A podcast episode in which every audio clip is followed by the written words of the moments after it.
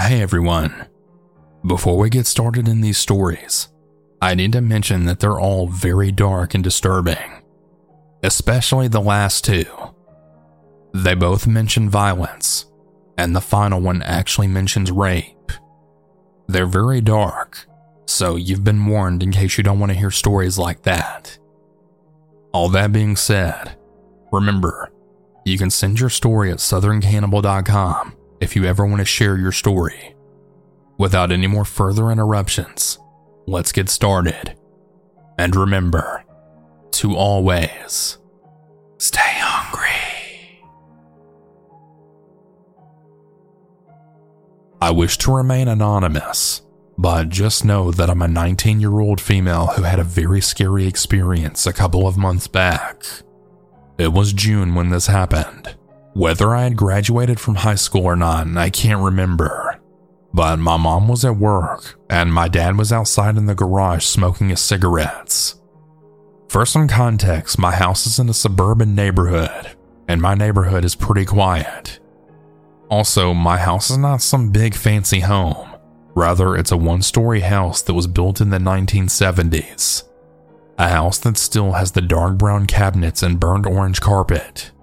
Our kitchen had a breakfast bar built into the wall that a contractor built. If you sit in the living room, you can look right into the kitchen through the cutout of the breakfast bar. This can also give you access to see who comes in and out of the garage if you sit in the spot of the living room. That part will be important soon. Also, as context, I have four dogs, and each dog is very unique. I have a Chihuahua, a Pitbull mix, a Black Lab mix, and a Rottweiler mix. We literally have small, medium, large, and extra large dogs. On this particular day, the Chihuahua and Rottweiler mix were inside the house while the other two were outside. Like I said before, my mom was at work and my dad was outside in the garage. I was inside with the dogs watching TV. As I was watching TV, I had heard a knock at the door. Odd, I thought to myself. It was odd because the garage door was wide open. How could he not see my dad? Then again, my truck was in the garage, so maybe he couldn't see him? I don't know, but I was not going to answer that door. I looked out the window to see who was there, but by the time I looked, the person was already talking to my dad. Thinking nothing of it, I went back to my chair and continued watching TV. Now, my chair was up against the wall that separates the living room and the kitchen, so I pretty much sit right under the breakfast bar. But I do have a good view of the door leading out to the garage. I could see who came in and out. I heard the door open, and I looked up to see the man walking in, with my dad trailing behind him. I was confused at first, but then it dawned on me that maybe he was coming over to talk about our windows and how much it would cost to repair them. Again, our home was built in the 70s, so some things in our home very much needed to be fixed. Where's your bathroom at? The man asked. Third door on the right, my dad responded. First off, down the hall we have seven doors two on the left and five on the right. Mine and my parents' rooms are the last doors on either side of the hallway, my room being on the left and my parents being on the right. Second, why does he want to use the restroom? I found it extremely odd why this stranger wanted to use the bathroom. From the moment this stranger stepped into our home, my two dogs were barking at him, and their hair was now standing up. So it wasn't just me. This man was very clearly strange. As he walked down the hall, I got a good look at him. Something I picked up while watching a ton of murder documentaries with my mom. But I noticed the man was tall, maybe 6'2 to 6'3. He wore gray shorts and a pale yellow shirt, and he had a black backpack on. His hair was dark brown and curly, plus, he had an accent. As soon as the man shut the door to the bathroom, my dad walked to the back of the house to his room. I watched as he walked out of his room and into the hallway. He told me to be quiet and motioned me to come to him, to which I did. As I came in reach of him, he then handed me his 9mm gun. My heart dropped into my stomach as he handed it to me. My dad is a six foot tall man who's on the heavier side, and he served in the Navy after he got out of high school. He is the kind of man who has a rough voice, but he's a really nice guy. Seriously, if you ask him about cars or the military, you'll be there for hours listening to him talking about the two things he loves the most.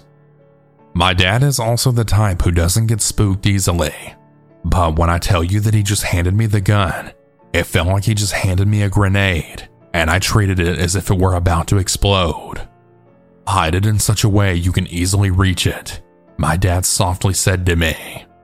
Luckily, I had some laundry that I had yet to put away, so I stuffed it in there. I also decided to shut my door just a little bit so I could still see what was going on, but he couldn't see me. My hands were shaking and my heart was racing. My dad stood at the other end of the hallway so he could keep an eye out on what was going on, while my dogs were in my room standing behind me, just watching everything that was going on. I was praying to God that I wouldn't have to use the gun. I did come up with a plan though grab my baseball bat and the gun. I could at least hit the man with the bat and hand the gun to my dad while I called 911. As the man emerged from the bathroom, my dog started barking at him yet again. He thanked my dad and walked out of the house, with my dad trailing behind him once again. I had stood behind in my room until I heard my dad come back inside.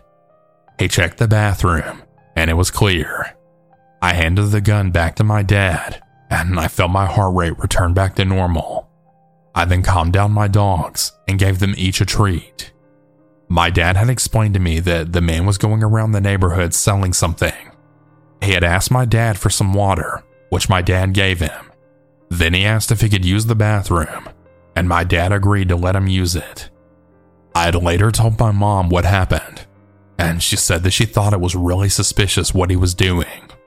She said that maybe he was hoping to find out that I was home alone and he could come in and then take whatever he wanted. I'm not really sure, but I was scared, and I really hope to never experience something like that again.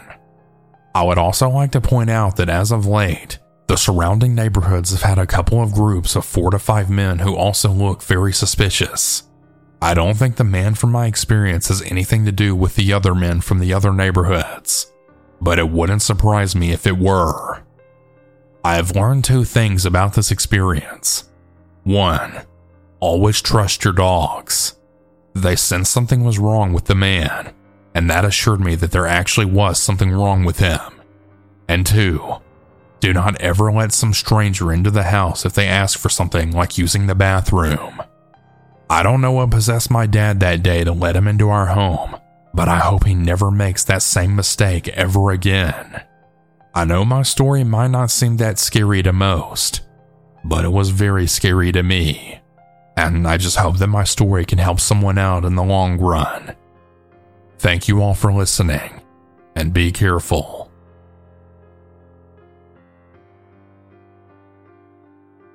This goes back to 2013 to maybe 2014, and I was about 15 to 16. As many teens my age, I was online a lot, and I was super into this anonymous app called Whisper. I'll give a bit of information on it. The only thing you know about the people on there, unless they tell you, is the age range. For example, 18 and below, 19 to 24, and 25 to 29. You get the point. Then you know how far away someone is and their gender. It was really fascinating to me, being able to be honest and say whatever I wanted without anyone knowing it was me. I'm a pretty mentally ill person, and I was very suicidal and depressed, especially in my teen years before I learned some coping skills. Well, I would post on there about feeling sad and looking for some real advice. I had received several messages, lots of people saying it only gets worse from here, telling me to get a therapist, and many other things.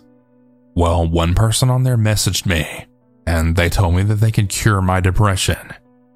I checked the ASL, which for those of you who don't know stands for age, sex, and location. and it said it was a male aged 30 to 35 and he was two miles away. This made me nervous, but I responded back with, Okay, how can you help me? He asked me what my name was, and I just gave him the name Amber. He asked me to paint him a picture and write my name on it as payment for helping me. I drew him a picture of a bumblebee and I painted it. I then wrote the name Amber in purple letters at the bottom and I sent it to him. He accepted it. Then he asked me questions about myself. Me being naive and not really sensing the danger, I told him how old I was and what I looked like. I even sent him a picture of me, and I told him what high school I went to, and probably many other things that right now I can't remember. But basically, I did everything except give this guy my address and real name. He said that he would have to meet me to help me, and that he's helped other people and he's still in contact with them. Well, me being the depressed, suicidal teen I was, I agreed, and I didn't even think about the dangers. So within about a week, this guy pulls up to my school after I get out and he tells me to get in his car. This is the first time that I've seen what he looks like. He was a very heavy set man, probably about 250 to 300 pounds. He also had a beard, wore glasses, his hair was a red brown, and he had a very clean scent to him. The fear had started to set in a bit, when I then realized he was actually serious and here. I hesitated, but I ignored the alarms going off in my head and I entered his car. He took off pretty much immediately and he then began talking to me, asking about school, if I had any friends, if anyone knew I was doing this. I answered his questions while also paying attention to where we were going as he left town. He had mainly only drove on country roads. I couldn't fully keep track anymore to where we were going, but we went about 30 minutes out of town to a new area entirely that I'd never even seen before. Even to this day, I still have no idea where he took me. He pulled into his driveway and entered his garage, then closing it so nobody would see us, I'm assuming. At this point, the alarms were so loud in my head that I then realized I fucked up. I had to go inside with him either way. He told me to sit on the couch while he changed, and he asked if I wanted a glass of water. Now, I knew better than to accept any food or drink from him, being unsure of what he would do or put in it, so I politely declined. He then said, Okay, let's get started, shall we? I agreed, and he asked, So, are you still feeling sad? I nodded, and I don't know what started it, but it went from zero to a hundred instantly, and he grabbed me by my neck and then slammed me against the wall. He didn't even say anything.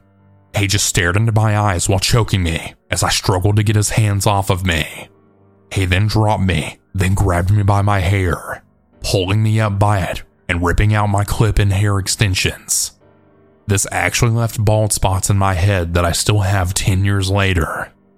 He then started swinging on me, punching me in the stomach and face. I finally started trying to fight back, but he just threw me to the ground, then getting on top of me, holding my arms down. He was so close, and I can actually smell the cigarette and mint on his breath. He then asked me, Do you want to die today?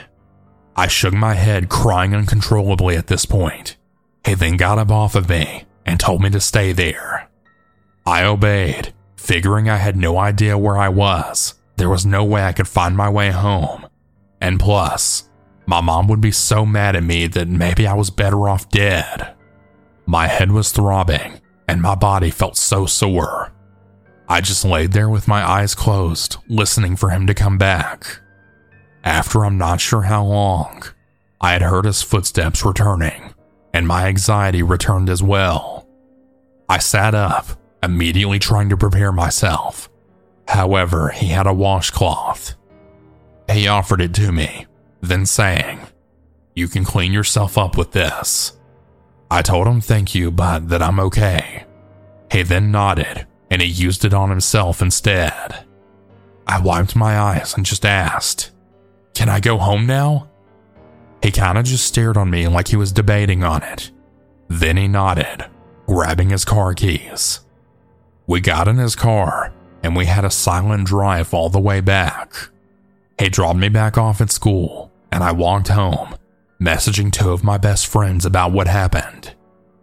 To make a long story short, my boyfriend found out about this and he actually threatened to break up with me if I didn't sneak out and see him that night. So I did, which my parents totally busted me, and I had to tell them everything that happened. They didn't believe me at first, and they took my phone away. But when they saw what I told my friends, I guess they believed me. They went to the cops, and they somehow found the guy. They tracked him through the app, I guess. They told us they found a lot of evidence pointing towards the idea that he was planning to murder me. They not only caught him for that, as well as apparently he had a lot of child porn on his computer. He was sent to prison, and he's apparently supposed to be getting out within the next few years. Why didn't this guy kill me? I have no idea. Why did he take me home? I just don't understand it. All I know is I'm ready this time if he ever tries to come and find me again. I can fight back now, and I refuse to be a victim to anyone ever again. I never got my answers, but I'm a lot more cautious now and don't meet any strangers. He definitely didn't cure my depression, but I'm not suicidal anymore. I still think about what happened from time to time. I still can't make any sense of it. I know this was all caused from my own naiveness and stupidity. I guess at this point, I'm just really grateful to still be alive.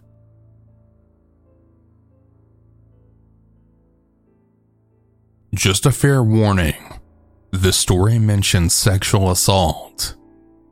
My name is Hayden.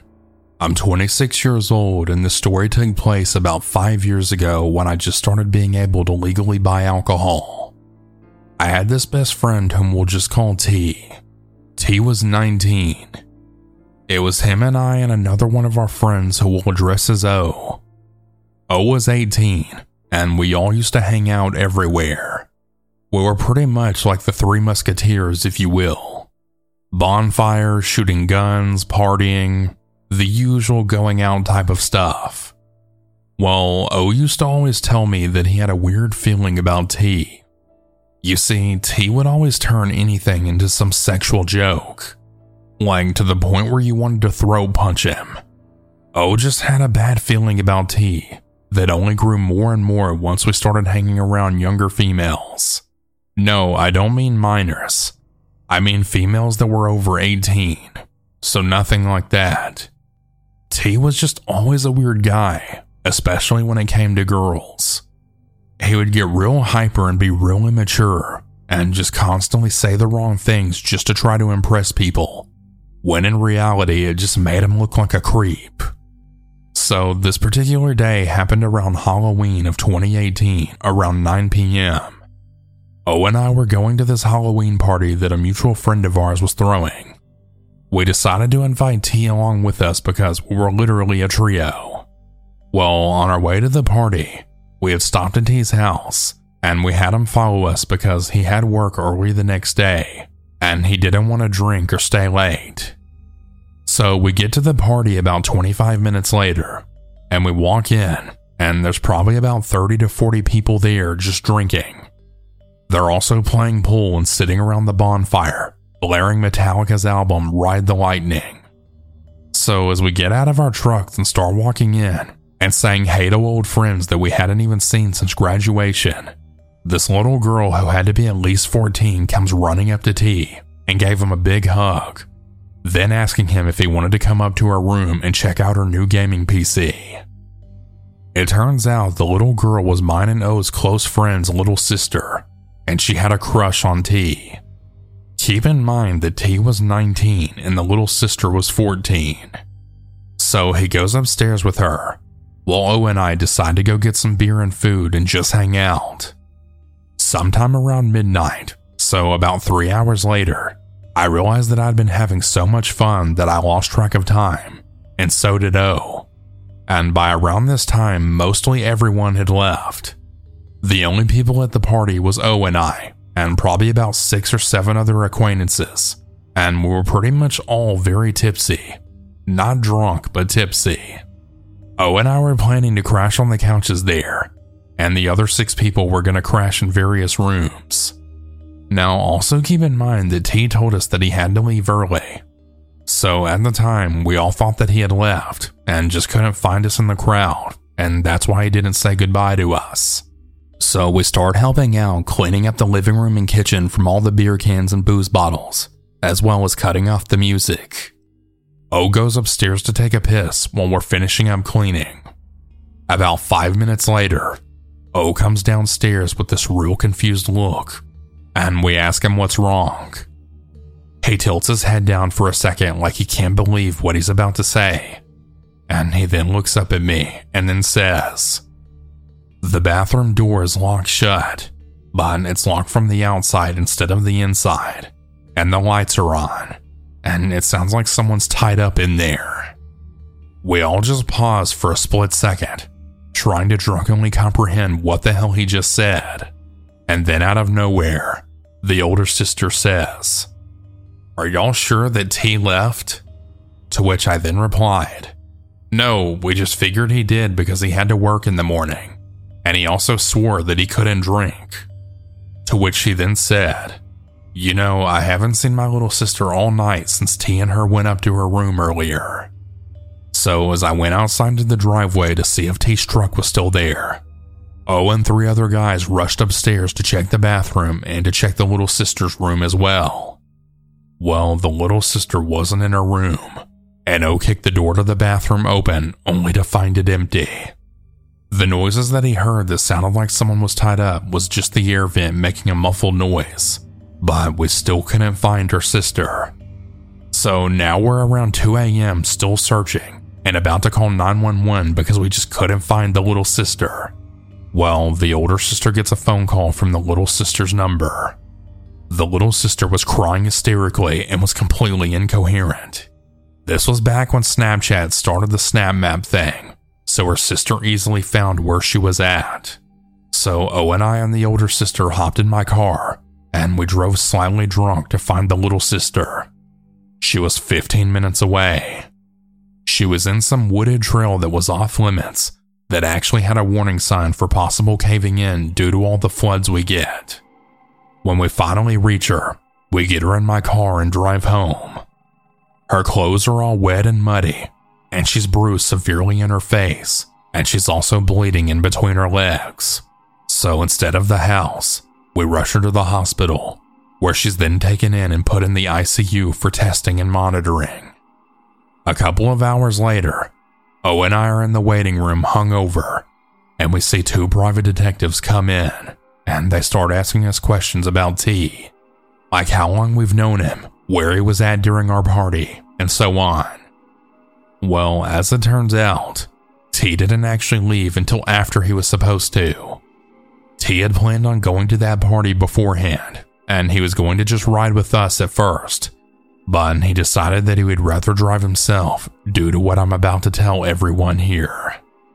So when we got to the party, and T went upstairs to see the gaming PC that the little sister had, he had asked her if she wanted to go for a small ride to get away from the party, so she agreed. Well, T and her snuck out of her window, and while sneaking out, he had locked the bathroom door from the outside just to make it seem like someone would be in there when everyone else had left the party. He thought that everyone would assume that it was the little sister. Anyways, they snuck out, and he took her up a favorite trail of hers. This is what happened on the trail later that night. When they pull up, he stopped the truck on a flat surface. It was pitch black. He started telling her how she was so cute and pretty and that he couldn't wait until she turned 18 so he could marry her. She replied with blushing and so on because she had a huge crush on him and she thought he was a real charmer. Well, he leaned over the seat and he kissed her cheek. Then she kissed him back. But then he started putting his hands on her in a real sexual and violent way, and she kept telling him to stop, but he wouldn't.